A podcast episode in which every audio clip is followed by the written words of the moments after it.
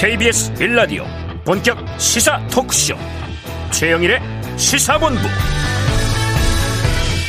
안녕하십니까? 최영일의 시사본부 시작합니다. 어제 시작된 화물연대 파업. 자 어제 인터뷰도 했습니다만 안전운임제 보장을 요구하고 있죠. 자 정부는 불법은 엄단한다. 이렇게 이야기하면서도 또 해법도 없지 않다는 입장입니다. 새 정부 들어 첫 대규모 파업이 대화를 통해서 속히 절충점을 찾고 해결되기를 바랍니다. 안 그래도 고물가 등 경제가 위기로 가고 있는 상황이니까 말이죠. 자, 박근혜 정부 초기에도요, 이 철도 노조의 파업이란 복병이 터졌었는데, 의외로 여당 지도부가 밤샘談판을 통해서 파업을 풀었던 이례적인 사례도 없지 않습니다. 자, 정치가 대립과 갈등을 푸는 기능을 해야 하는 사회 시스템이죠. 그런데 요즘 보면 정치가 오히려 대립과 갈등의 진원지 아닌가 싶습니다. 이건 주객이 전도된 겁니다. 자, 어제 우상호 의원을 비대위원장으로 뽑은 민주당. 자, 과연 내홍을 극복하고 여름 전당대회에서 미래지향적인 리더십을 세우고 국민 신뢰를 회복할 수 있을까요? 그러기를 바랍니다. 자, 이준석 대표를 둘러싸고 말의 공방이 이제 힘의 대립으로 향하고 있는 여당인 국민의힘. 자, 새 정부가 민생만 챙기도록 지원하고 견제할 수 있을까요? 자, 이게 여당 정치가 무력하니 이게 중요한 고위직에 능력 있는 검사 출신들이 채워지는 것 아닌가 궁금하기도 합니다. 자, 국민들은 지켜보고 있습니다. 최영일의 시사본부 출발합니다.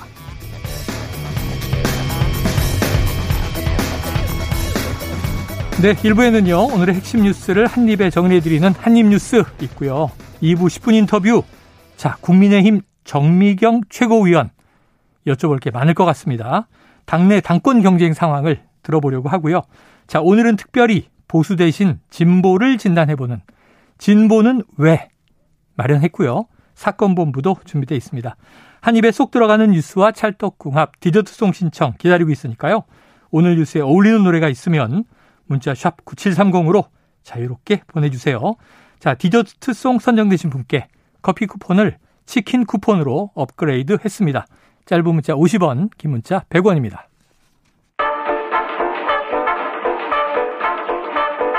최영일의 시사본부 한입뉴스. 네, 핵심 뉴스를 정리해드리는 한입뉴스. 박정호 오마이뉴스 기자, 오창석 시사평론가 나오셨습니다. 어서 오세요. 안녕하십니까. 아유, 저는 오전에 이 송혜 선생님 별세 아, 소식에 아, 네. 정말 좀 마음이 많이 아팠는데 요거 후반에 좀 다뤄보기로 하죠. 사실은 네. 이 정치가 국민들에게 혼란을 주는 것에 비하면 송혜 선생님은 34년 동안 전국 노래자랑으로 기쁨과 즐거움을 선사해 주셨는데 네. 자 영원한 현역 안타깝습니다. 자 첫 번째로 오프닝에서 살짝 말씀드렸지만 이 검사 편중 인사가 좀 과한 거 아닌가? 이게 뭐 야당은 물론 여권에서도 나오는 얘기라고 하는데요. 자 윤석열 대통령 측에서는 과거에는 민변이 도배하지 않았느냐 이런 반론이 나왔네요. 네, 그러니까 대통령의 인재풀이 너무 좁은 거 아니냐 음. 이런 비판이 있다는 기자들 질문이 오늘 또 윤 대통령 출근길에 있었는데요. 거기에 대해서 뭐라고 했냐면 과거에 민변 출신들이 아주 도배하지 않았나. 음. 아, 선진국에서도 특히 미국 같은 나라를 보면 그런 뭐 법무 경험을 가진 사람들이 네. 정관계에 아주 폭넓게 진출하고 있다. 그게 법치국가 아니겠냐 이렇게 덧붙였어요. 음. 아, 특히 금감원장의 검사 출신이 적합하다고 보는 이유가 있냐 이렇게도 물어봤거든요. 그러니까 이복현 신임 금감원장 이 인사도 문제가 있는 거 아니냐 이런 기자의 질문이 있었는데 음. 아니 이복현 원장은 경제학과 회계학을 전공한 사람이고 오랜 세월에 금융조사 활동 과정에서 금감원과의 협업 경험이 아주, 아주 많은 사람이다. 음. 금융감독 규제나 시장조사에 대한 전문가이기 때문에 아주 적임자로 생각한다. 음. 이렇게 강조를 했습니다. 그리고 이 금감원이나 공정거래위원회 같은 경우는 규제기관이고 적법 절차와 법적 기준을 가지고 예측 가능하게 일을 해야 하는 곳이기 때문에 법 집행을 다른 사람들이 가서 아, 법 집행을 다룬 사람들이 가서 역량을 발휘하기 아주 적절한 자리다. 이렇게 늘 생각해 왔다. 이렇게도 강조를 했습니다. 음. 뭐 계속해서 법이 적용되지 않는 분야는 없지 않나요? 네. 그래서 이 특히 이제 금융 감독원이나 공정거래위 같은 경우도 음. 이것도 결국에는 법조인 출신이 필요하다 이런 얘기를 한 의중을 계속 드러낸 거고요. 네. 강수진 고려대 로스쿨 교수가 공정거래위원장 후보군에서 제외된 거냐 이런 지적에는 왜냐하면 검찰 편중 인사 비판이 있으니까 음. 이런 질문에는 전혀 아니다. 그러니까 이 인선할 뜻이 있다. 이렇게도 강조하는 모습을 보였습니다. 네, 검찰 출신 지금 관료들이 요직에만 벌써 한 10여 명 된다. 네. 이런 기사도 나오는데 저는 얼핏 떠오르는 게 이거예요. 저 왜 이렇게 검사가 많습니까? 지난 정부는 민변 출신이 많지 않았느냐? 이 문재인 정부 초기에 비판받으면 박근혜 정부 땐 더 했다 그랬더니 그때는 야당, 국민의힘이 굉장히 반발하면서 임기를 못 채운 정부와 비교하는 게 말이 됩니까? 이렇게 음. 얘기했거든요. 그러니까 전임 정부는 이랬는데 우리가 뭐 문제냐가 아니라 음. 그때 민변 출신이 편중 인사였으면 이번 정부는 편중 인사를 안 하는 게 좋은 거잖아요. 네. 어떻게 보세요? 그러니까 일단 기본적으로 이제 민변도 그랬다 뭐 이렇게 얘기를 하는 것을 만약에 동등하게 받아들인다 하더라도 이 문제입니다. 음. 왜냐하면 민변에 소속을 하면서 다양한 분야를 경험하고 민변 하나만 한 것이 아니라 같이 시민단체를 하거나 해당 분야의 전문성을 가질 수가 있는데 지금은 그 특히나 이제 이복현 검사를 금감원장에 내정을 하면서 전문성에 대해서 공인회계사 자격증도 있다라고 얘기를 했거든요. 네네. 그건 해당 분야의 전문가로서의 보완제거든요. 만약에 공인회계사만 주업으로 해왔던 사람을 만약 에 지근거리 있었다는 이유로 만약에 임명을 했다면 이렇게까지 비판을 받지 않았을 음. 겁니다. 공인회계사가 주업이 아닌데 이거 자격증 있으니 검찰 출신이라 하더라도 잘할 수 있다 이렇게 얘기한 거거든요. 그러니까 이거는 사실은 공인회계사를 건 겁니다.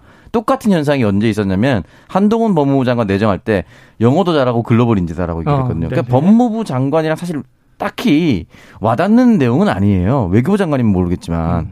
그렇기 때문에 결국은 핵심은 내가 원하는 인사를 내가 원하는 자리에 앉히기 위해서 뭘 하나 엮은 겁니다. 음. 일단 이것이 그냥 민변 출신이랑 등용한 것이랑 좀 다른 차이점이라고 볼 수가 있고요. 앞서 말씀하셨듯이 10여 명이라고 했는데 뭐 언론에서 뭐 10명 또는 많게는 14명. 음. 지금 강수진 검사를 만약에 빼면 13명. 네, 13명이고 공정거래위원장까지 하면은 14명인데 네. 만약에 14명이라 하면 전 여기서 여러 가지 문제점이 있는데 일단 특정 집단에서 이렇게 많은 사람들이 나오면 민주주의의 가장 절대 원칙이라고 할 수 있는 견제와 균형이 무너집니다. 그 누구도 견제할 수가 없어요. 음. 그러니까 예를 들어서 주호영 원내대표가 2020년 원내대표 할 때 민주당이 압승하고 모든 상임위원장을 다 가져가라 하면서 원내 연설하면서 어떤 얘기를 했냐면 국민 여러분 도종환 문체위 위원장 후보자가 네. 문체부 장관이었다. 그랬죠? 문체부 장관은 문체위원장으로부터 감사를 받아야 된다. 음. 내가 한 일에 대해서 나 스스로 감사를 제대로 할 수 있겠느냐 이렇게 얘기했거든요. 근데 지금 검찰 출신 인사들이 용산의 인사기획관, 인사비서관, 총무비서관 갔어요. 음, 음. 인사를 추천하죠. 검증은 공직비서관, 검사가 또 하죠. 그러니까 총 컨트롤 타워는 또 법무부 장관 또 검찰이죠. 이러니까 모든 것들을 검찰이 추천하고 검증하고 인사까지 합니다. 음. 이러면 사실 무너지는 거예요. 주호영 원내대표한테 물어보면 이거 잘못된 인사라고 얘기를 할 수밖에 없고요. 또 하나만 꼭 말씀드리고 싶은 게 보훈 인사가 너무 많아요. 네. 지금 보궐선거에 분당갑의 안철수 의원이 다시 국회의원이 됐는데요. 이 이전에 박민식 전 의원이 출마 선언을 했죠. 그랬죠. 부산의 북강서갑에서 재선 국회의원하고요. 음. 두번 떨어졌기 때문에 적어도 해당 지역에 16년 정도는 있었습니다. 음. 근데 갑자기 분당갑에 출마 선언을 했다가 안철수 의원이 들어오니까 빠지면서 지금 보훈처장 갔어요. 아. 보훈처와 어떤 맥락이 있었죠? 바로 앞전까지 분당갑에 국회의원이 되기 위해서 노력했던 사람이 보훈 인사죠. 또 하나 법제처장이 있습니다. 이완규 검사였죠. 최근까지 가장 경력이 윤석열 검찰총장 당시 변호인이었습니다. 네네. 징계 절차 관련된 내용. 그러면 법제처와 어떤 관련이 있죠? 예. 그러니까 이 부분에 있어서 몇몇 보훈 인사와 검증 시스템이 붕괴한 우려 그리고 이제 견제와 균형이 붕괴되는 우려 이런 것들이 있으니까 이야기를 하고 있는 것이지 네. 옛날에 민면 다 했다 이런 거랑 좀 맥락이 좀 많이 자, 다릅니다. 특정 조직 출신이 많아도 너무 많다 이런 비판인데 이게 음. 검찰 내부에서조차 비판이 나오고 있다고 하는데 한 현직 지청장이 카풀 관련 얘기를 했어요. 이건 왜 나온 겁니까? 네, 이게 강수진 지금 교수가 네. 성남지청 근무 시절에 예. 윤석열 당시 청장 있을 때 같이 카풀을 했다는 거예요. 아, 뭐 그런 인연까지 화제가 되고 있는데 출퇴근 때 차량을 같이 이용했다. 예. 그래서 후배들에게 앞으로 수사에 신경 쓰기보다는 카풀을 잘 구하라. 조언해야 할 판이다. 이런 네. 자주 섞인 아, 현직 검사가 예, 얘기가 나오고 있는 상황입니다. 네. 그러니까 그만큼 이제 검찰 조직에 대한 국민 불신이 좀 커져 있는 상황이죠, 사실은. 음. 그런데 검찰 출신들이 요직을 꿰차고 있다. 이런 게 이제 언론 보도가 되고 있고 이거는 뭐 진보 보수 할 것 없이 다 지적을 하고 있단 말이죠. 음. 그러면 검찰 내부 입장에도 어떤 얘기를 하고 있냐면 아니 검찰 공화국이란 인상이 계속 커질 텐데 이건 검찰 조직에도 안 좋은 거 아니야? 이런 얘기까지 나오는 거예요. 음. 그래서 우려가 이 뭐 야든 뭐 여권에서는 뭐 이, 이런 인사에 대해서는 지금 여러 가지 옹호를 하고 있지만 언론이나 아니면은 야, 야당이나 검찰 내부에서까지 지적이 나오고 우려를 하고 있다. 음. 이거는 앞으로 윤석열 대통령, 윤석열 정부에서 인사를 할 때 좀 참조해야 되는 부분이 아닌가 이런 네. 지적이 나오고 있습니다. 그러니까 애초에 이제 뭐 아가페 인사 이런 얘기가 나올 때 아는 사람, 가까운 사람, 그러니까 써본 사람, 네. 또는 신뢰할 수 있는 사람을 바탕한다. 근데 이제 현직 대통령이 됐는데 사실은 검사 생활을 30년 가까이 했던 공직자 출신이다 보니까 많은 사람이나 같이 일해본 사람은 거의 다 검사겠죠. 음. 그래서 이제 이런데 조직 내부에서조차 카풀 또는 뭐 좀 자주 술자리에 어울렸거나 가까운 사람, 음. 같이 일해본 사람 음. 이러다 보면 너무 좀 20세기적인 처세술 음. 출세할 때 왜 직장 장, 상사한테 잘 보이는 법 이런 책도 있었잖아요. 그런 느낌이라 조금 이걸 좀 극복했으면 좋겠다는 생각이 드네요. 음. 자, 지금 또 나오고 있는 소식들은 자, 이명박 전 대통령 과연 형 집행정지를 신청했다고 하는데 네. 지금 사면 얘기도 이제 취임 전에 있었잖아요. 그렇습니다. 좀 특별 사면 가능성 나오고 있습니까? 우선은 형 집행정지를 신청해서 이게 이 위원회에서 이건 이명박 전 대통령 측이 신청한 거고 그렇습니다. 신청해 가지고요. 이거는 아마 따져볼 것 같아요. 음. 이게 형 집행정지 대상이 되는지 가능한지 이게 좀 파악이 될 것 같고 형집행정지 심의회 심의를 거쳐 가지고 수원지검장이 허가 여부를 결정할 겁니다. 음. 이건 이거대로 좀 봐야 될 것 같고요. 또 하나는 말씀하신 것처럼 8.15 광복절 특사. 네네. 이게 이전 대통령이 이걸로 풀려날지 여기에 대해서 또 많은 사람들이 관심을 가지고 있는데 오늘 권성동 원내대표 얘기를 들어보면 아니 박근혜 전 대통령도 이렇게 사면이 된 상황인데 이명호 전 대통령 왜 교도소에 계속 있어야 되냐 이런 취지의 얘기를 했거든요. 음. 그러니까 이른바 이제 MB계 인사들 계속해서 사면 얘기를 하고 있고, 네. 근데 중요한 것은 사면까지 되려면 사면이 되려면 대통령 요중이 제일 중요합니다. 네. 오늘 여기에 대한 질문도 있었어요. 아, 그랬더니 지금 언급할 문제는 아니다. 음. 이렇게 음. 윤 대통령 얘기를 했습니다. 네. 뭐 가타부타 얘기는 하지 않았지만 지금은 얘기하지 않고 나중에 검토될 수 있다라는 취지로 해석할 수가 있고 음. 물론 이게 이제 여당과 윤 대통령이 좀 뭔가 다른 얘기를 하는 거 아니냐 이렇게도 볼 수가 있겠지만 아직 이제 8월까지는 좀 시간이 남았기 때문에 상황을 좀 보겠다. 굳이 이 얘기를 도, 어, 이 수면 위로 끌어올리지 않겠다 이런 의지로 좀 표명이 되는 것 같고요. 좀 봐야 될 것 같고 결국에는 이명호 전 대통령이 8.15 어, 특사를 통해서 풀려날 가능성이 크다 이런 얘기가 여의도에서 계속 나오고 있습니다. 네, 그래요. 자, 이명박 전 대통령 사면 8.15 광복절 특사 오평론가님 될까요? 어, 저는 아직까지는 뭐 예단하기 쉽게 예단하기 좀 어렵지 않을까라는 생각이 듭니다. 근데 다만 박정호 기자 말씀하셨던 대로 박근혜 전 대통령도 건강상의 사유로 이제 문재인 대통령 결단을 내린 거 아니겠습니까? 네.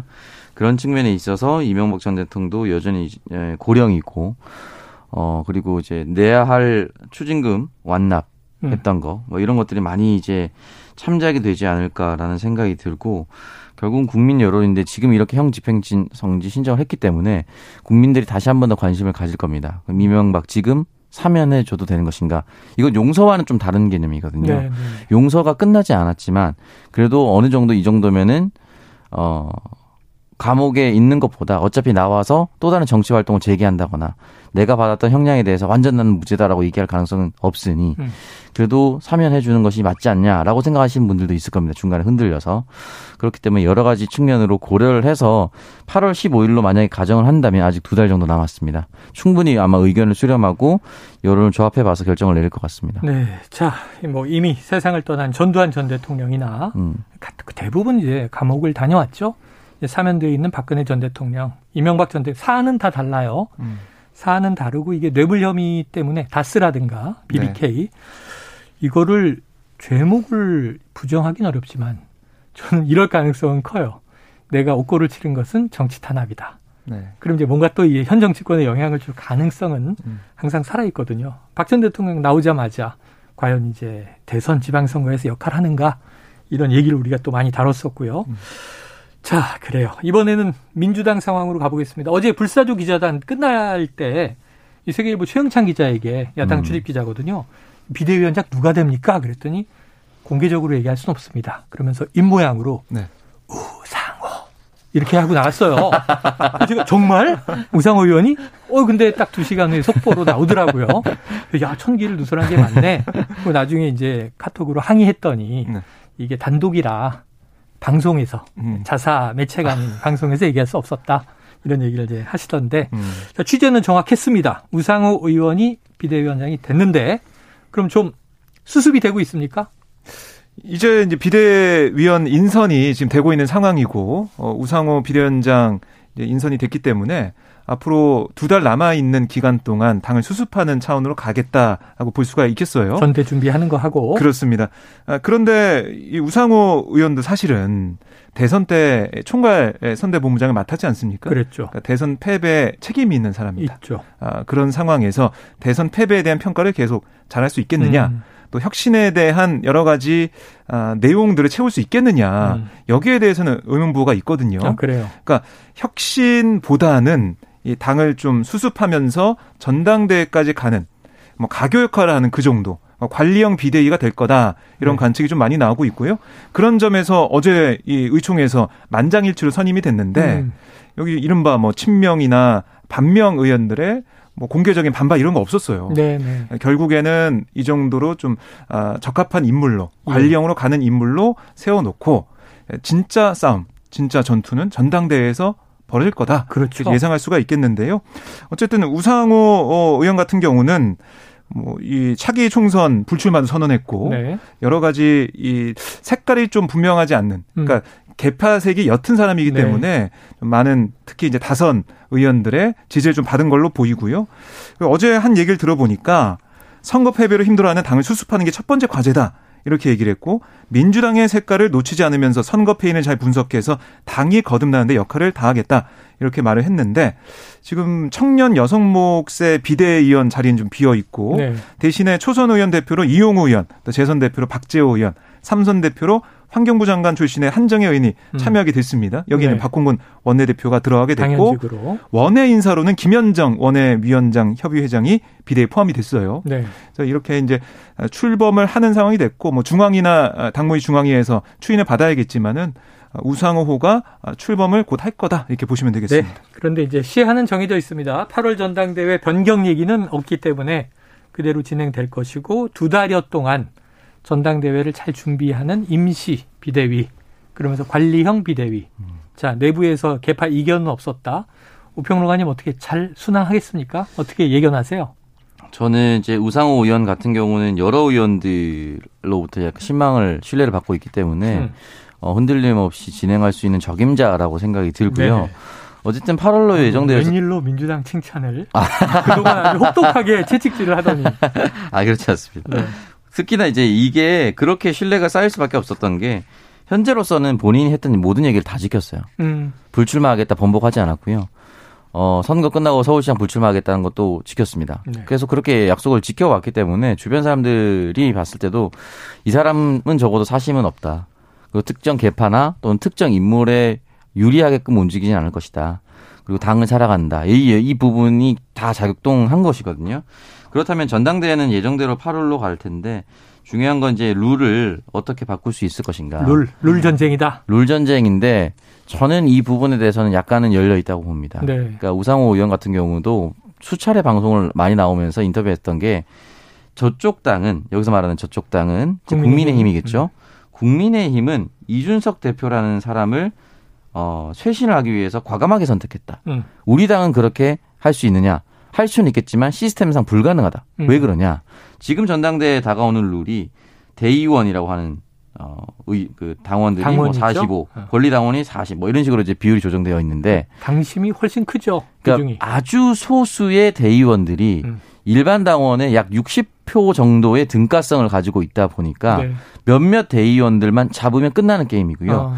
이 대의원들을 각 지역 조직으로 가지고 있는 지역 위원장들이 한 사람당 약 3천 표를 움직일 수도 있습니다. 네. 많게는 음. 3천 표의 등가성을 가지고 있을 수가 있는 거예요. 그러면은 아무리 권리당원을 많이 모은다 하더라도 흔히 말하는 일반 민심을 네네네. 모은다 하더라도 딱 공고히 이름이 정해져 있는 지역위원장 밑에 있는 지역위원장과 함께한 대의원을 잡으면 선거가 어떻게 될지 몰라요. 음. 그럼 민심의 배를 맡길 수가 없습니다. 그러니까 민심과 당심이 같이 가면 상관이 없는데요. 네. 민심은 변화를 요구하는데 당심은 그 기득권을 내려놓지 않으려고 한다면 안 바뀝니다. 룰상. 이거를 굉장히 중요하게 바라봐야 되는데 음. 기존의 사람들은 룰을 바꾸고 싶지 않죠. 음. 내가 지역위원장이니까 특히 현역 의원이 지금 민주당이 굉장히 많지 않습니까? 네네. 룰 바꾸고 싶어 하지 않아요.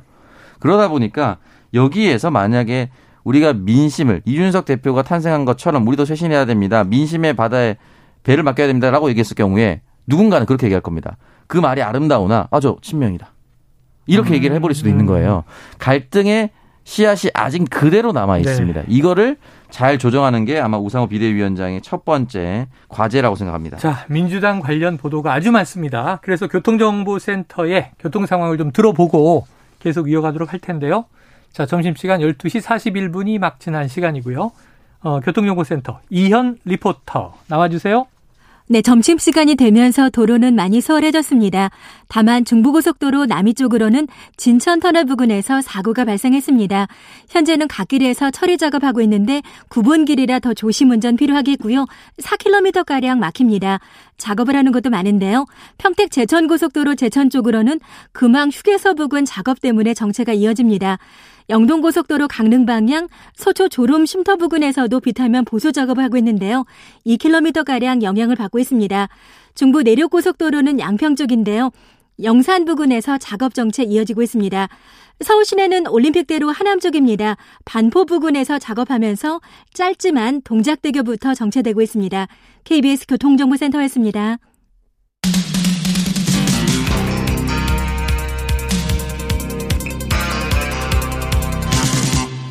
최영일의 시사본부. 네, 어제 비대위원장과 비대위원들은 뭐 원만하게 뽑힌 것 같습니다. 지금 8월 전당대회에 뭐온 초점이 쏠리는 것 같고요. 그런데 어제 이재명 의원, 안철수 의원 첫 등원이 상당히 화제가 됐잖아요. 네. 민주당은 당내에서 이재명 의원에 대해서도 또 센 비판이 나왔어요. 홍영표 의원이 뭐라고 한 겁니까? 네, 그 홍영표 의원이 뭐 계속해서 어떻게 보면은 이재명 의원을 향한 공격수를 좀 하고 있는데요. 어, 오늘도 라디오에 나와서 어떤 얘기를 했냐면 아니 당이 원해서 희생하기 위해서 이재명 의원이 선거에 나왔다고 하는 것은 거짓말이다. 아. 라고 직격을 했습니다. 그러니까 어떤 예를 들었냐면 인천시당의 국회의원들이 10명이 있는데 그중 한 명이 인천에 이재명 의원이 와야 된다라고 성명서를 내자고 했는데 거기 4명만 참여했다는 거예요. 음. 그래서 나머지 의원들을 반대를 했다.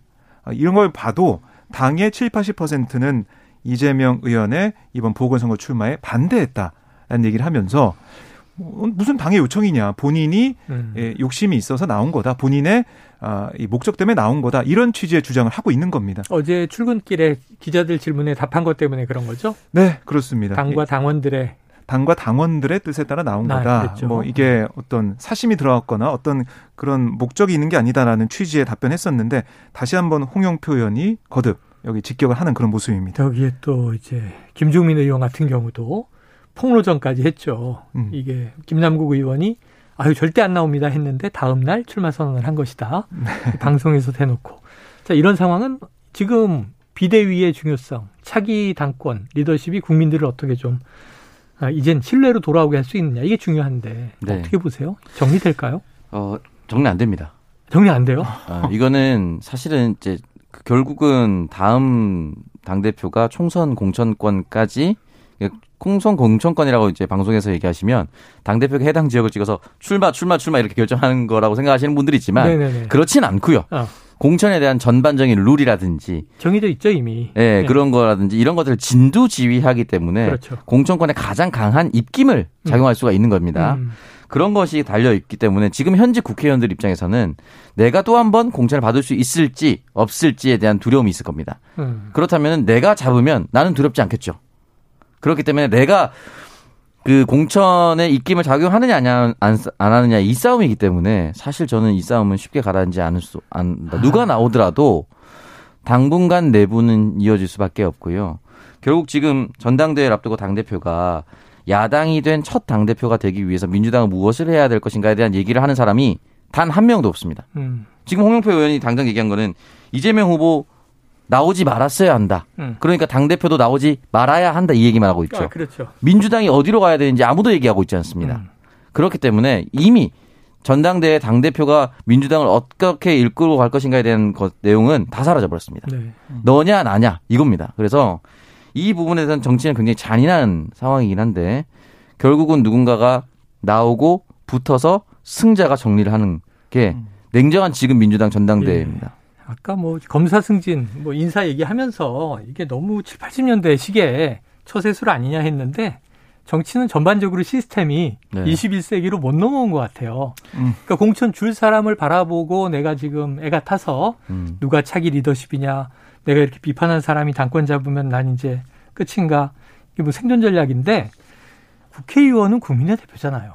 국민이 뽑는 것이고 네. 국민에게 잘 보여야 되는 것이고 음. 국민에게 기쁨 주는 성과를 냈으면 음. 이거는 당 대표가 누구여도 함부로 할 수 없는 걸어다니는 입법 기관인 것이고 네. 이래야 되는데 이게 지금 무슨 일인가 안타까움이 있네요. 민주당과 국민의힘에서 일어나고 있는 여러 가지 네. 당 대표 선출과 당 대표를 두고 어, 일어나는 일들은 모든 명분은 거짓말, 결국 모든 것은 패권 싸움이라고 정리하고 싶습니다. 네, 빨리 저 오창석 평론가님이 좀 정치를 확 바꿀 대안을 만들어서 꼭 시사본부에서 발표해 주시기를 숙제로 드립니다. 아, 단독으로 하겠습니다. 네, 단독으로. 지금 얘기하셨으니까 바로 이제 여당 넘어가 봐요. 지금 이쪽도 이준석 대표 공격수가 있어요. 정진석 의원. 이 2부 오늘 첫 10분 인터뷰에 정미경 의원 어. 나오시거든요. 아, 저 위원이죠. 최고위원. 네. 이미 저 몇 번 이름이 요즘에 거론이 돼서 궁금한 게 많은데 자, 정진석 의원이 조금 이준석 대표에 대한 비판을 톤 다운 했습니까? 네, 뭐 사실은 라디오에 출연해가지고 이준석 대표를 향해서 뭐 이준석 대표를 끌어내리려고 한다 이런 음. 분석도 나오고 있는데 그건 억측이다. 억측이다. 네. 끌어내리려는 게 아니다. 더 잘하는 의미다. 아. 이런 얘기를 했습니다. 근데 이제 내용을 들여다보면 당 혁신위 같은 경우도 이게 최재형 의원과 천하남 의원만 보면 이준석 혁신으로 시작하는 거다. 음. 그러니까 이게 당의 어떤 혁신 개혁 변화 이런 걸 위한 게 아니냐 이준석 혁신이 아니냐 이런 의문을 제시한 거고요. 네. 그리고 이제 갑자기 화두만 던지고 이 대표가 우크라이나로 가버렸기 때문에 음. 이 혁신이 무슨 혁신인가 하는 궁금증이 있다라고 꼬집었습니다. 네. 그리고 우크라이나 방문 일정을 두고 쓴소리를 하고 있는 그런 모습을 계속 보이고 있고 정치 선배로서 이 당의 기여도가 있는 이 대표지만 더 잘하는 의미로 높아시면서 우크라이나 방문 여기에 대해서도 지적했다라고 얘기를 하고 있고요. 그러니까 우크라이나에 갈 수는 있는데 지방선거 지구에 과연 우크라이나 제일 먼저 달려가는 게 음. 우선순위였냐. 어, 이 윤석열 정부를 집권 여당으로 든든하게 뒷받침하기 위한 우리의 역할, 노선, 방식, 비전을 토론하는 자리가 우선적으로 마련됐어야 했다. 네. 이런 아쉬움이 있다는 거예요. 그래요.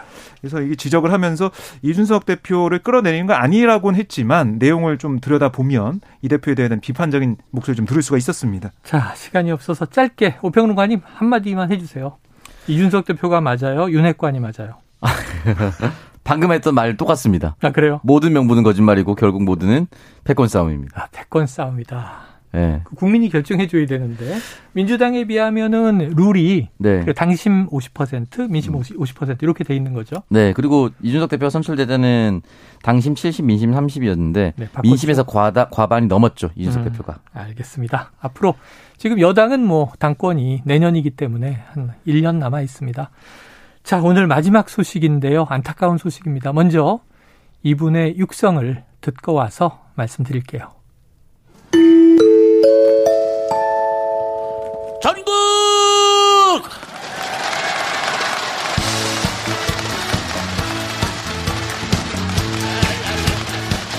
네, 전국에 계신 노래자랑 가족 여러분 한 주일 동안 안녕하셨습니까? 그리고 오늘도 지구촌 곳곳에서 새로운 희망 속에 열심히 살아가시는 해외 우리 동포 여러분들, 해외 근로인 여러분들, 오늘도 검푸른 대회를 가르면서 당당하게 항진하는 외양선원 여러분, 원양선원 여러분, 그리고 대한민국을 지키는 모여서 우리가 전 복잡한 세상, 어려운 세상을 살고 있지만 이게 다 살고 나면 여러분들이 가지고 있는 철저한 인내 때문에 네. 이기는 겁니다. 난 노래자랑에서 여러분들 만날 적마다 예. 소중한 재산이다 그렇게 생각합니다. 인연 뭐 이런 재산 이런 그렇지 사람 많이 세우고 사람 많이 하는 사람이 부자인데 그쵸. 그게 누구냐 네, 오늘 8일 원조 국민 MC 송혜 선생님 이렇게 부릅니다. 향년 95세로 안타깝게 결국 별세를 하셨습니다. 영원한 현역. 왜냐하면 전국 노래자랑 뭐 차기 MC가 아직 결정되지 않은 상태에서 입원하셨다가 코로나를 극복했는데 별세 소식이 갑자기 들려왔고요. 어, 정말 뭐랄까요. 34년 동안 전국 노래자랑만 지켰고 그 이전에 음. 이미 영화 배우로 희극인으로 다양한 활동을 하셨고 자, 박 기자님 지금 뭐 짧은 시간이지만 굉장히 많은 그 애도의 이 목소리들이 올라오는 것 같아요. 네, 그렇습니다. 아, 사실 이 송혜 선생님 같은 경우는 전 국민이 정말 다 알고 네. 전국 노래자랑 한 번씩 다 보셨을 것 같아요. 네. 남녀노소 가릴 것 없이 다 음.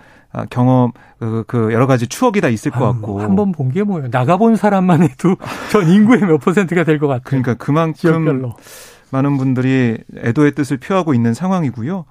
그 뭐 저도 사실은 한 7년 전에 KBS 드라마 프로듀서에서 송현 선생님이 네. 나왔었어요.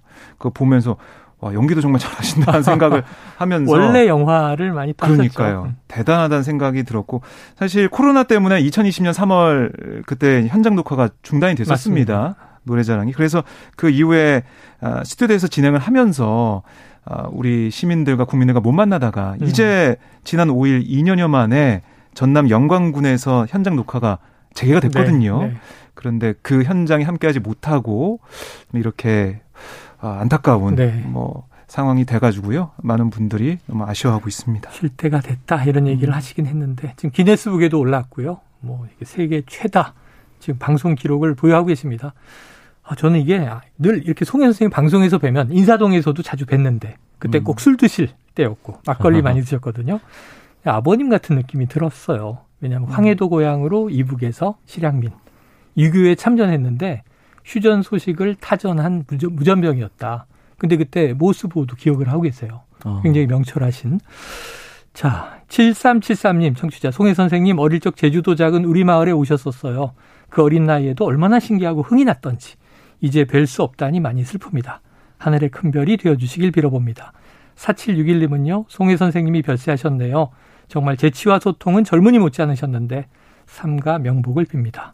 음. 3253님, 송혜 선생님 소식 듣고 놀랬습니다. 늘 건강하셔서 기분 좋은 웃음 주실 줄 알았는데 삼가 고인의 명복을 빕니다. 네.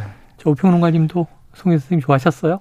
네, 우리나라에서 유일하게 온 국민을 격의 없이 만날 수 있는 진행자가 아니었나라는 음. 생각이 들고 고인이 생전에 어떤 방송에 나와서 대한민국의 가장 전 세계를 통틀어 가장 아름다운 동네가 있는데 낙원동이다. 아. 음. 동네 네, 동네 이름이 낙원동일 수가 있냐? 낙원 파라다이스. 네, 낙원동에 목욕탕을 늘 갔다 오면서 건강 관리를 늘 걸어서 다니면서 맞아요. 건강 관리를 한다. 이렇게 했었는데 아마 오래 했던 그 중요한 숨은 그런 건강 관리 비결들 네. 이런 것들이 아마 방송을 진행하는 모든 진행자들이 좀 본받아야 할 부분이라고 생각합니다. 맞아요. BMW 다 그랬죠. 버스, 네. walking, 걷는 거, 그리고 네. 메트로, 지하철. 자, 예. 고인의 네. 장례식은 희극인장으로 음. 치르고요. 빈소는 서울대병원에 마련된다라고 전해지고 있습니다. 알겠습니다. 또 발인 소식을 전해드리게 되겠네요.